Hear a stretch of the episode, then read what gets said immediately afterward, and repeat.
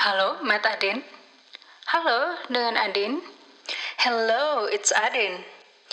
Ini nelponnya dari negara mana sih? Halo? Halo?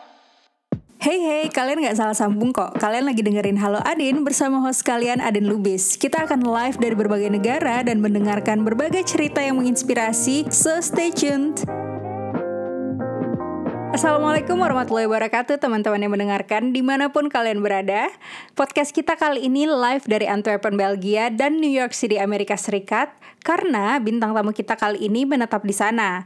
Dia adalah seorang alumni Fakultas Hukum USU Alumni Leiden Law School, University of Leiden dan perempuan ini punya segudang prestasi. Di antaranya, ia pernah menjadi wakil Sumatera Utara di Australia Indonesia Youth Exchange 2011, jadi di tahun 2011. Lalu di tahun 2013 menjadi juara satu mahasiswa berprestasi USU dan menerima beasiswa LPDP di tahun 2014. Saat ini ia telah menjadi seorang istri dari diplomat dan ibu dari dua orang anak yang cantik-cantik dan lucu-lucu. Dia adalah Maulida Hadri Saadilah. Halo Kak Ida. Halo Adin. Gimana nih Kak cuaca di New York dan keadaan di New York sekarang? Uh, cuaca di sini lagi uh, asik banget ya, lagi cerah. Terus uh, matahari juga sinar, uh, sinarnya juga lumayan karena memang udah masuk masa musim panas. Keluarga sehat ya Kak? Alhamdulillah kami di sini sehat. Karena kami memang juga nggak keluar rumah ya, nggak uh, keluar rumah sama sekali. Nggak gitu. keluar dari awal lockdown. Dari sejak lockdown Maret awal tanggal 8 kita udah nggak keluar sama sekali. Wah hebat banget kak. Sampai sekarang hebat ya. Terus belanja gimana kak? online. jadi online. Jadi kita di sini online. Nih. Mm, online. Jadi itu kayak di Instacart ada tuh namanya Instacart ya. Jadi kita pesan sama orang. Nah sulitnya itu adalah daging halal sama masakan Indonesia tapi syukurnya tuh ada orang Indonesia yang memang jadi buka jasa titip gitu. Enak banget ya kak ada jasa titip kayak gitu. Kalau di sini sih nggak ada. Cuman pasti kalau pesan online kayak gitu di sana sama di sini di Eropa beda-beda tipis lah ya mahalnya.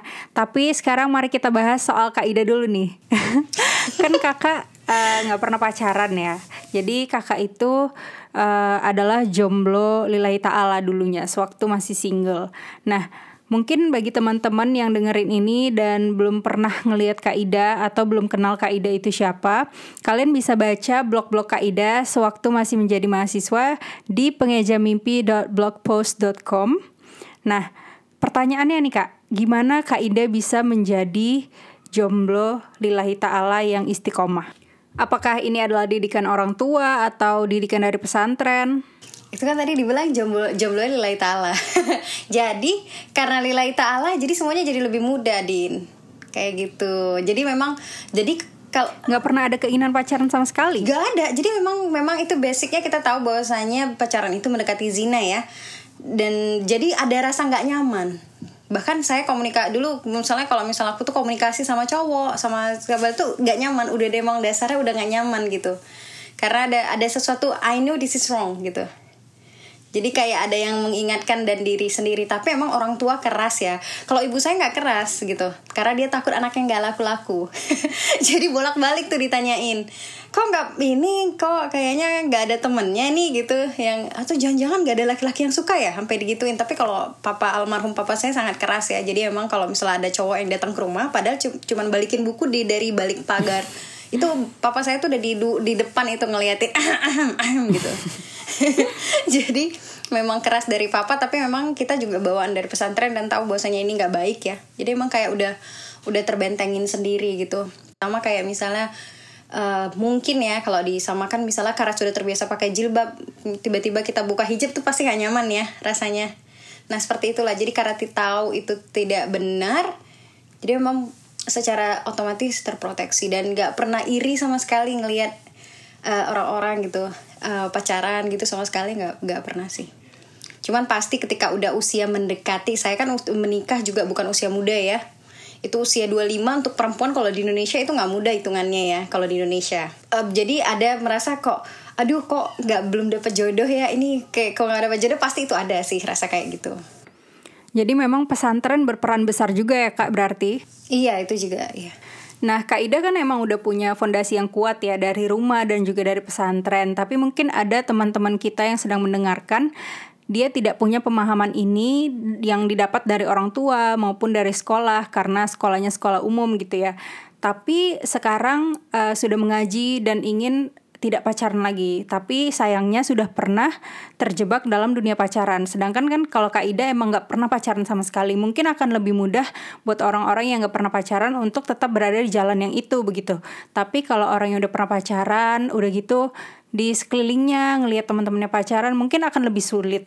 Nah, Kak Ida sendiri punya nggak tips buat teman-teman yang mungkin ingin menyibukkan diri dengan hal-hal yang lain gitu selain fokus pada pacaran gitu kak sebenarnya kan kita nggak perlu khawatir ya soal jodoh karena Allah sudah menuliskan jodoh kita di lauh mahfuz. Cuman kan namanya jodoh ya tetap harus diusahakan. Udah gitu um, ya tahu sendirilah zaman sekarang. Bahkan dari zaman kita kuliah dulu kita ngelihat banyak orang pacaran.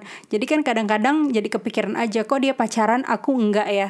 Kok dia udah punya pasangan dalam tanda kutip tapi kok aku belum nah itu gimana caranya supaya kita bisa membentengi diri kita agar tidak tergoda untuk pacaran juga gitu. uh, jadi mungkin menavigasikan diri kita itu ke lebih hal yang positif ya di luar dari pacaran. Jadi kalau misalnya kita menyebukin menyibukkan diri itu dengan organisasi atau hal-hal positif lainnya, kita positif uh, kita tuh nggak ber apa namanya nggak fokus hanya ke pacaran nggak fokus hanya ke melihat orang teman-teman. Dan mungkin bisa juga loh teman-teman itu sangat mempengaruhi. Jadi memang makanya dalam Islam itu kita harus milih siapa teman yang harus kita tem uh, temanin kan gitu. Karena memang sedikit banyak akan terpengaruh. Kita ngeliat wah teman-teman kita nih di IG storynya pada ngepost nih tentang sama barang pacarnya. Waduh enak banget nih dikasih coklat. Aduh enak banget nih dikasih boneka. Aku nggak ada nih yang ngasih itu kan.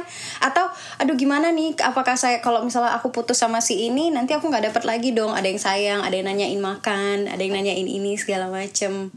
Perempuan itu nggak hanya bergantung sama laki-laki. Kalau saya sih dulu ketika apa yang satu saya katakan hati orang atau apa pun itu itu tidak bisa kita kontrol. Tapi diri kita sendiri itu bisa kita kontrol. Masa depan kita itu bisa kita kontrol artinya uh, usaha untuk mendapatkan masa depan yang kita mau ya.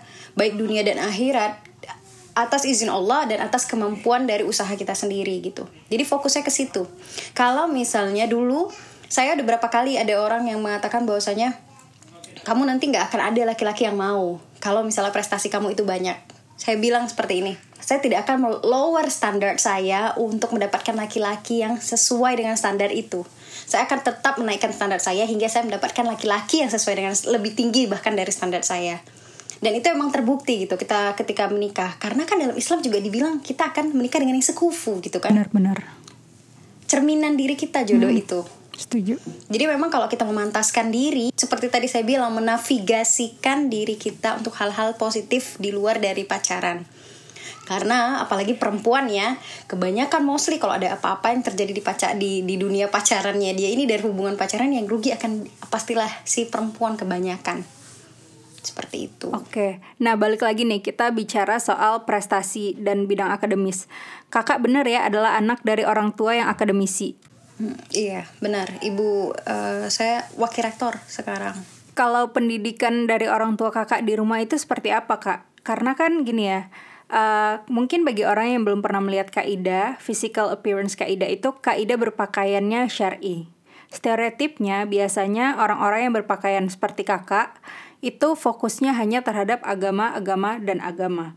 Nah, yang bagi aku itu yang bikin Kak Ida sangat menginspirasi adalah karena cara berpakaian Kak Ida yang syari, tapi Kak Ida juga sukses di bidang akademis. Dari semua prestasi yang pernah Kak Ida raih lah, bahkan di luar negeri gitu kan. Nah, dari orang tua sendiri itu seperti apa sih kak sebenarnya di rumah? Uh, jadi keluarga kakak tuh memang memang sangat uh, penting akademis ya akademis itu penting dan agama juga penting. Uh, kalau misalnya dikatakan dulu dari saya dari uh, eh, SD sampai SMA itu nggak pernah nonton TV din kecuali serius iya beneran kak? kecuali weekend jadi kita nggak boleh nonton TV kecuali weekend. Wow. Mungkin anak zaman sekarang pada shock ya, gak megang HP aja udah pusing. Iya sih bener banget ini. Tapi ya kayak kakak iparku di Belanda itu dia nggak punya TV ya dulu sampai anaknya di umur tertentu. Terus sekarang punya TV itu pun ditonton cuma kayak untuk nonton film gitu DVD. Gak punya TV, tapi memang lebih bagus itu. Kalau saya tuh kalau ibu saya kalau misalnya masih kecil tuh nggak apa-apa Jadi sampai TK masih boleh nonton TV. Tapi begitu udah masuk sekolah itu nggak boleh. Terus setiap hari saya dicek. Jadi ibu itu duduk di meja makan, kita lagi belajar, ibu saya juga ngerjain kerjaan tugas ngerjain tugasnya dan buku kita dicek gitu. Kayak uh, besok udah apa. Jadi sudah sangat lengkap gitu dan uh, itu sampai SMA ya dikontrol seperti itu. Tapi waktu udah kuliah itu udah masing-masing. Cuman karena memang pola kita sudah tahu seperti apa. Dan pesantren itu membentuk saya juga karena pesantren itu uh, kita tahu ya musuh kita siapa. Bukan musuh tapi maksudnya itu saingan. Saingan kita siapa? Karena di sana itu orang-orang kalau udah masuk masa ujian pada bawa buku. Ke mana-mana. Makan bawa buku mandi juga bawa buku ngafal. Ngafal belajar. Jadi kita tahu wah teman kita satu kelas. Waduh gawat nih. Kan kayak gitu. Jadi uh, apa namanya seperti itu emang didikan dari orang tua dan didikan dari pesantren untuk prestasi. Yang kedua karena stereotip orang-orang jadi begitu. Jadi saya tuh nggak secara otomatis seperti sekarang ini kalau misalnya pakai baju seperti ini gitu. Karena dulu waktu pesantren secara otomatis karena pesantren ya mau nggak mau pakai jilbab. Waktu keluar dari pesantren waktu SMA nih. Nah ini belum pernah ada yang tahu. Kayak saya sempat tuh ngerasa aduh jangan sampai orang ada yang tahu saya pesantren. Karena pasti ditanya-tanya ini soal agama karena dulu kan masuk pesantren meskipun bukan paksaan tapi kan bukan karena kita sadar bahwasanya Islam adalah pilihan untuk gaya hidup kita gitu jadi memang udah tuntutan dari sekolah ya kan ketika masuk ke SMA rupanya tiba-tiba kan harus ada memperkenalkan diri dari SMP-nya di mana saya kasih tahu saya dari pesantren akhirnya ketahuan dong orang-orang cari referensi agama ke saya Waduh kan malu ya kalau nggak tahu ya. Akhirnya saya cari tahu. Nah mungkin kalau saya boleh dikatakan hidayah itu datang ke saya ketika itu, bukan ketika saya di pesantren. Nah di situ saya masuk ke organisasi rohis. Saya lihat kakak-kakak itu e, menerapkan dakwah itu bukan e, dakwah yang mengatakan kamu harus pakai baju kayak gini kamu harus pakai ini kamu harus gak seperti itu. Tapi dia menunjukkan kita perilaku seperti bagaimana Rasulullah itu ketika berdakwah lebih kepada mencontohkan kepada sahabat ya. Jadi kayak gitu. Jadi saya tuh ngeliat wah uh, oh ternyata enak ya kalau misalnya ketut uh, benar-benar pakaiannya bagus gitu dan uh, sesuai dengan yang sesuai seharusnya gitu jadi ikut secara otomatis. Tapi itu tadi stereotip orang stereotip orang-orang yang mengatakan bahwasanya orang-orang yang memakai jilbab apalagi yang agak lebar ya biasanya itu pasti uh, lebih kepada hanya agama. Nah memang salah satu tujuan saya uh, memacu diri untuk berprestasi adalah menunjukkan bahwasanya muslimah itu dengan pakaian seperti ini kita tuh bisa melakukan apa aja gitu. Saya uh, saya pribadi kakak pribadi sangat salut dengan Adin gitu. Adin saat ini posisinya kan banyak menginfluence orang-orang jadi melihat bahwasanya uh, dengan gaya pakaian Adin saat ini dengan Adin tetap menegak, memegang teguh tapi Adin tetap bisa influence orang dari segi banyak bukan hanya agama gitu kayak misalnya mbak lihat video Adin kakak juga shock loh ketika tahu itu Adin sendiri yang edit dan ngerjain dari nol gitu. One man show. karena kakak sekarang ya nggak bisa. Kalau nggak udah banyak itu video di YouTube. Gitu. Jadi emang kita harus apa ya muslimah itu uh, harus sama-sama membangun citra untuk uh, menghapuskan stereotip orang-orang. Karena pada dasarnya dulu-dulu tuh uh, kayak Khadijah itu kan adalah Khadijah radhiyallahu anha itu kan pebisnis sangat terkenal ya. Aisyah radhiyallahu anha juga paling pintar di masanya, jago kedokteran gitu.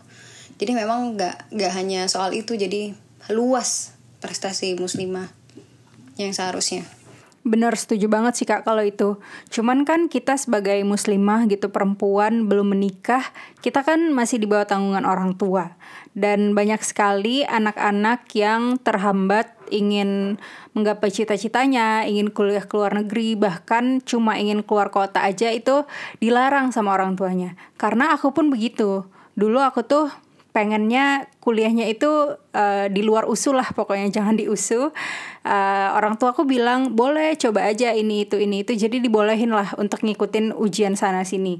Nah pada akhirnya udah lulus gitu kan uh, jadi kayak nyobain UI boleh nyobain unpad boleh segala macem. Nah waktu itu dapat di unpad sama di binus bahkan pas di binus itu dapat beasiswa gitu. Cuma pada akhirnya setelah mencoba segala macem orang tua akhirnya ujung-ujungnya bilang ya udahlah deket orang tua aja. Ngapain sih jauh-jauh? Ya diusu aja kuliahnya. Ya mau nggak mau akhirnya ya udah ngikutin orang tua dengerin apa kata orang tua kuliahlah di USU nah ini tuh kan ya bimbang juga ya. Maksudnya kita tuh punya banyak mimpi tapi kita juga harus dengerin orang tua. Karena kan uh, bagaimanapun juga ridhonya Allah itu uh, ada pada ridho orang tua juga gitu kan. Nah kakak sendiri gimana? Kakak dulu ikut uh, exchange program ke Australia, terus S2-nya juga ke Leiden, itu kan waktu itu belum menikah. Nah, gimana cara dapat restu dan izin orang tua gitu, kakak bisa pergi jauh gitu? Sama sebenarnya dengan Adin. Kakak gak disupport semuanya. Jadi banyak banget yang tahu cerita kakak ini. Sebenarnya ini lebih kepada yang banyak tuh tahu keluarga ya. Seperti apa. Tapi kakak memang nggak pernah buka-bukaan soal ini sama sekali. Jadi keluarga kakak itu memang uh, terutama ibu ya. Ibu kakak tuh kan akademis tapi gaya-gaya orang-orang zaman dulu. Yang menganggap bahwasanya anak IPA adalah yang paling terbaik. Jadi kakak waktu masuk ke IPA kakak ubah ke IPS Wah langsung ibu marah. Terus ibu selama 2 tahun saya di IPS dibilang Mau jadi apa anak IPS Dan itu jadi tapi setiap anak itu beda ya. Kalau saya ketika ada orang yang mengatakan seperti itu Saya dicambuk rasanya. Oh nanti ini akan saya buktikan bahwa saya seks sukses di sini gitu. Nah itu yang buat saya terpacu. Nah akhirnya Uh, sama juga dengan kak beda lagi kasusnya kalau misalnya saya ke Australia. Ketika saya lulus di Australia ibu saya yang yang yang memacu saya untuk ayo nggak apa-apa berangkat. Tapi papa saya nggak ngasih gitu nanti Ida berubah nanti Ida pulang-pulang rambutnya dicat. Nanti pakai anting. Jadi udah parno gitu kan. Enggak loh pak enggak enggak. Tapi agak akhirnya ibu ibu kakak bilang udah kasih aja kan anak. Kita harus percaya ke anak. Seperti itu. Nah tapi waktu selama di IPS bayangin 2 tahun din. 2 tahun bolak balik dibilang. Saya kakak tuh juara umum loh di waktu di IPS itu. Juara umum sekolah tapi nggak dibilang selamat sama sekali gak dibilang selamat gak ada apa. Karena dianggap bahwasanya uh, ya sosial itu gak ada uh, gak ada apa-apanya. Dan kamu mau jadi apa sih di masa depan? Karena kakaknya kakak semua IPA ya. Nah, gitu. Dan melihat bahwasanya anak IPA bisa ikut ujiannya IPS which is not fair sebenarnya ya. Gitu. Jadi kayaknya oh mau jadi apa sih? Gitu-gitu. Nah sama waktu itu Din kakak udah lulus di UI gak, gak dikasih berangkat terus abis itu jadi akhirnya ke USU kayak ngambil ujian berikutnya kakak di ke USU ngambil itu pun juga ya sama kayak Adin. Udahlah ini mau bu. Saya tanya ke ibu bu apalagi? Udahlah buat aja hukum USU biar ada di sini USU biar ibu ada temen. Kakak nggak suka hukum? Sama sekali. I don't like it. I didn't serius, like it. ya. serius gak suka. Tapi karena ibu ya ya udahlah. Kenapa dari semua pilihan ternyata doa ibu memang lebih selalu dijabah hmm, yang lulus di hukum USU ternyata jodohnya juga dari situ ya udah. Ternyata banyak hikmah ya. Emang udah jalannya, udah jalannya. kak. syukurnya hukum itu ada hukum internasional jadi itu yang buat saya bisa bertahan dan hmm. suka dengan hukum gitu. Alhamdulillah. Ya emang semua jalan orang beda-beda lah ya. Maksudnya kita sebenarnya kan bisa sukses dari mana aja. Meskipun hmm. USU nggak masuk peringkat dunia Orang nggak kenal USU itu di mana Tapi ya sih, maksudnya uh, kakak bisa membuktikan bahwa kakak pun bisa sukses uh, kuliah di luar negeri padahal kakak adalah lulusan USU yang dunia nggak kenal gitu. Cuman ini ya kak, selama kakak menjadi mahasiswa dulu, selama kakak masih rajin ngeblog nih, kan kakak sering sharing nih tentang perkuliahan, tentang kegiatan kakak. Oh, iya. Ada satu uh, tulisan yang menurut aku sangat menarik. Aku akan bacakan eh, ya. Dulu, yang mana? Ini saking um, udah lamanya. Boleh ya? Oke. Okay. Hari ini biarlah mimpi-mimpi itu hanya sekedar sebuah coretan tinta hitam di atas kertas putih. Namun suatu hari coretan-coretan itulah yang akan membawaku menjadi seorang yang luar biasa. Menggantikan gadis biasa berumur 20 tahun hari ini dengan seorang muslimah cerdas dengan sayap yang melebar ke seluruh dunia. Alhamdulillah tulisan tulisan-tulisan yang menjadi sebuah doa ini sudah terwujud ya kak. Maksudnya kan emang kita itu uh, mimpi itu harus dituangkan dalam bentuk kata-kata, dalam bentuk tulisan. Iya, ha, iya. Alhamdulillah. Sam uh, saya bahkan lupa pernah nulis. Cheesy banget ternyata isinya. iya menginspirasi kan. menginspirasi. Cheesy cheesy enggak lah menginspirasi tahu iya. apalagi dengan kakak yang memang punya tekad kuat gitu ya maksudnya orang tua melarang Uh, seperti kayak misalnya jurusan IPA IPS itu aja kakak berani gitu kan mengambil keputusan sendiri. Kalau aku dulu sama kayak kakak, jadi aku itu pengen masuk IPS bahkan semua um, ujian kayak psikotes itu menunjukkan bahwa aku memang cocoknya di sosial. Bahkan nanti jurusan pas kuliah pun cocoknya di beberapa jurusan yang ada hubungannya dengan ilmu sosial. Tapi orang tua melarang karena katanya masuk IPS mau jadi apa? Udah gitu lagi-lagi nih stereotip di Indonesia kan kalau misalnya anak IPS tuh bandel-bandel, terus ya itu tadi kayak mau jadi apa sih? Sedangkan anak IPA itu kayak anak-anak yang uh, punya masa depan cemerlang lah dan lain sebagainya. Ya akhirnya aku ngikut aja uh, duduk di bangku IPA dan gak suka pelajarannya cuman kayak mikirnya ya udahlah yang penting lulus ya. Pokoknya kayak gitu. Nah sedangkan kakak berani gitu. Uh, bukannya menentang orang tua ya tapi maksudnya ya berlawanan lah sama pilihannya orang tua. Gimana cara kakak uh, mengatasi itu semua gitu? Termasuk pilihan-pilihan kakak untuk keluar negeri.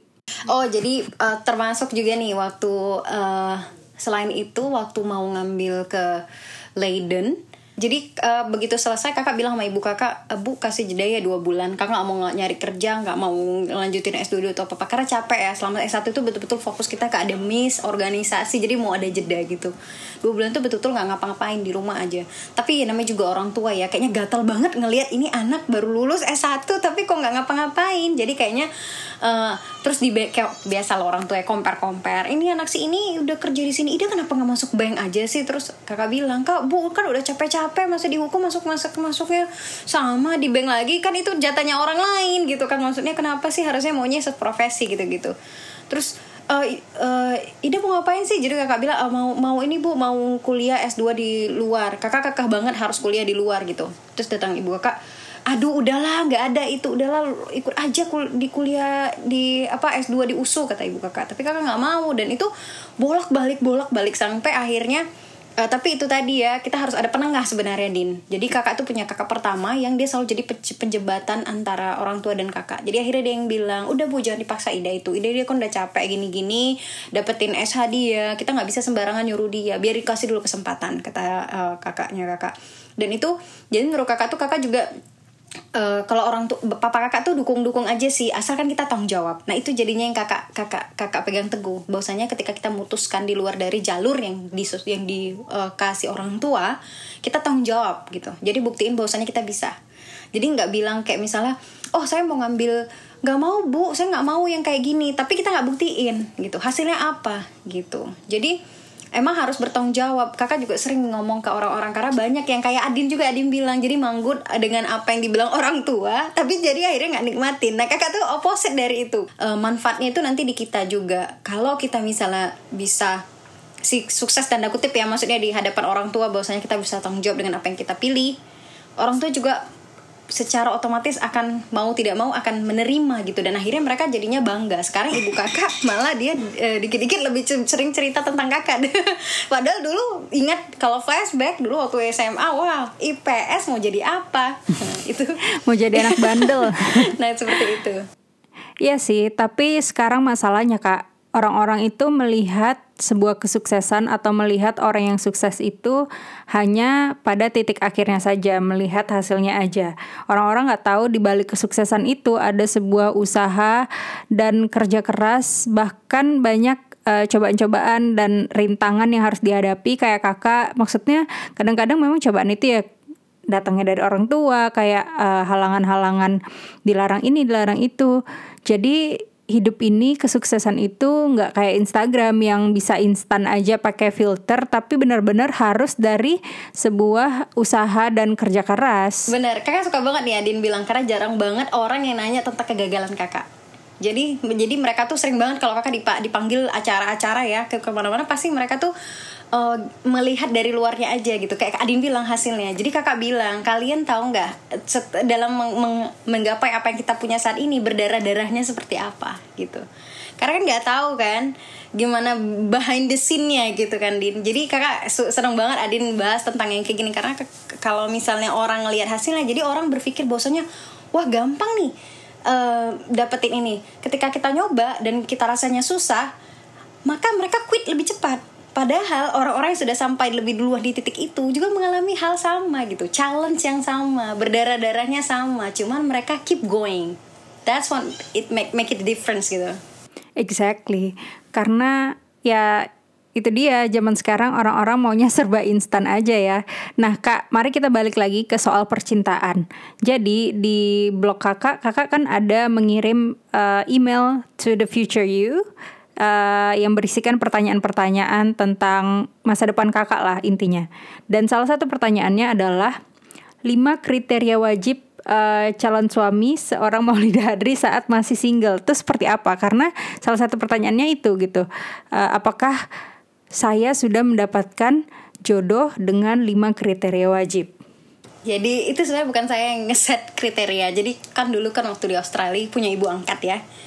Bahkan sampai sekarang keluarga angkat di Australia itu di Kangaroo Island, mereka tuh betul-betul kayak orang tua sendiri. Jadi waktu sebelum uh, pisah kita untuk saya kembali ke ke Indonesia dia pesannya gini kamu nanti kalau misalnya cari eh, laki-laki uh, harus memenuhi lima kriteria pertama dia harus religious like you dia bilang yang kedua uh, dia harus uh, smart like you intelligent like you kata dia yang ketiga dia itu harus uh, saya sebenarnya lupa ini kriteria yang pasti ada ada funny-nya ada I don't know, I don't really remember.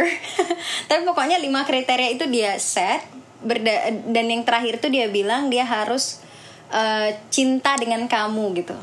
Jadi bukan hanya punya banyak seperti uh, punya kriteria yang lain, tapi dia harus memenuhi kriteria itu yang paling penting. Kata dia dia harus mencintai kamu apa adanya. Dia bilang kayak gitu. Jadi dibilang sama dan itu yang saya pegang gitu. Dan alhamdulillah ternyata bang Dudi melebihi ekspektasi. Jadi mungkin ketika ketika menikah dengan ketika dengan gue nikah dengan suami saya saat ini saya nggak nggak banyak ekspektasi ya din. Mungkin itu kenapa ketika menikah kita lebih happy kenapa? Karena dulu kita ekspektasi kita tidak setinggi eh, tidak tinggi. Jadi dulu saya nggak ekspektasi nih. Nggak ekspektasi kalau misalnya suami saya bakal bantu-bantu di rumah. Karena aku tuh lihat apalagi ya di ya tahulah din kita orang Medan ya. Laki-laki orang Medan seperti apa ya? Hmm-mm. kadang nasi pun harus ditaruh di centong dari centong ke piring kan? Hmm-mm.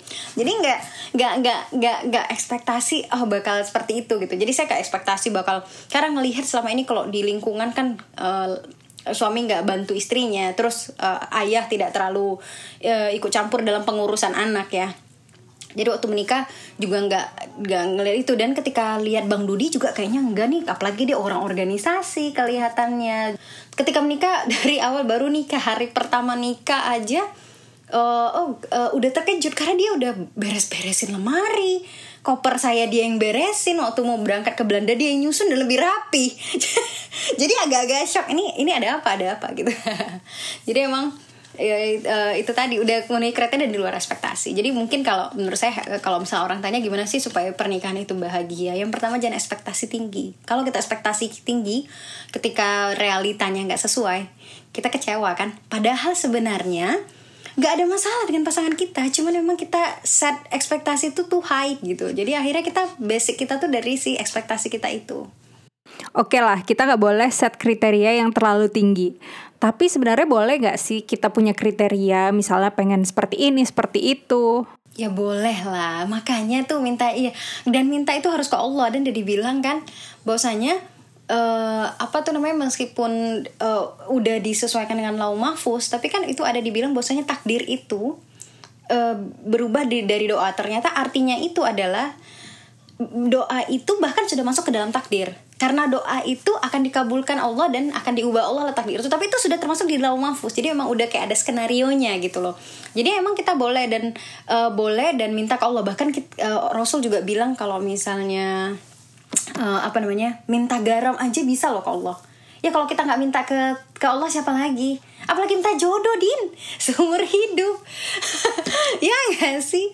Uh, jadi ya bisa. Kita juga setting kriteria juga bisa. Spesifik juga boleh. Terserah. Tapi kan at the end memang kita minta Allah berikan yang terbaik gitu seperti itu. Jangan pula sebutin nama kalau misalnya si orang itu nggak jadi sama kita dia jangan sama orang lain. Ya itu jangan juga ya. Itu namanya doa maksa. doa maksa. Ya kita kan memang iya. boleh ya berdoa sama Allah minta doa sedetail-detailnya apa pun itu. Tapi kita juga harus tahu ketika memang Allah tidak mengabulkannya berarti ya itu memang bukan rezeki kita bukan jodoh kita. Kan Allah sendiri yang bilang ketika ya Allah menutup satu pintu akan banyak pintu-pintu lain yang Allah buka. Jadi ya nggak perlu khawatir. Terus Kak, apa sih uh, mimpi yang belum tercapai atau rencana apa yang ke depan ingin dilakukan? Mungkin yang paling dekat adalah maunya S3 ya. Jadi alhamdulillah punya suami juga yang dukung.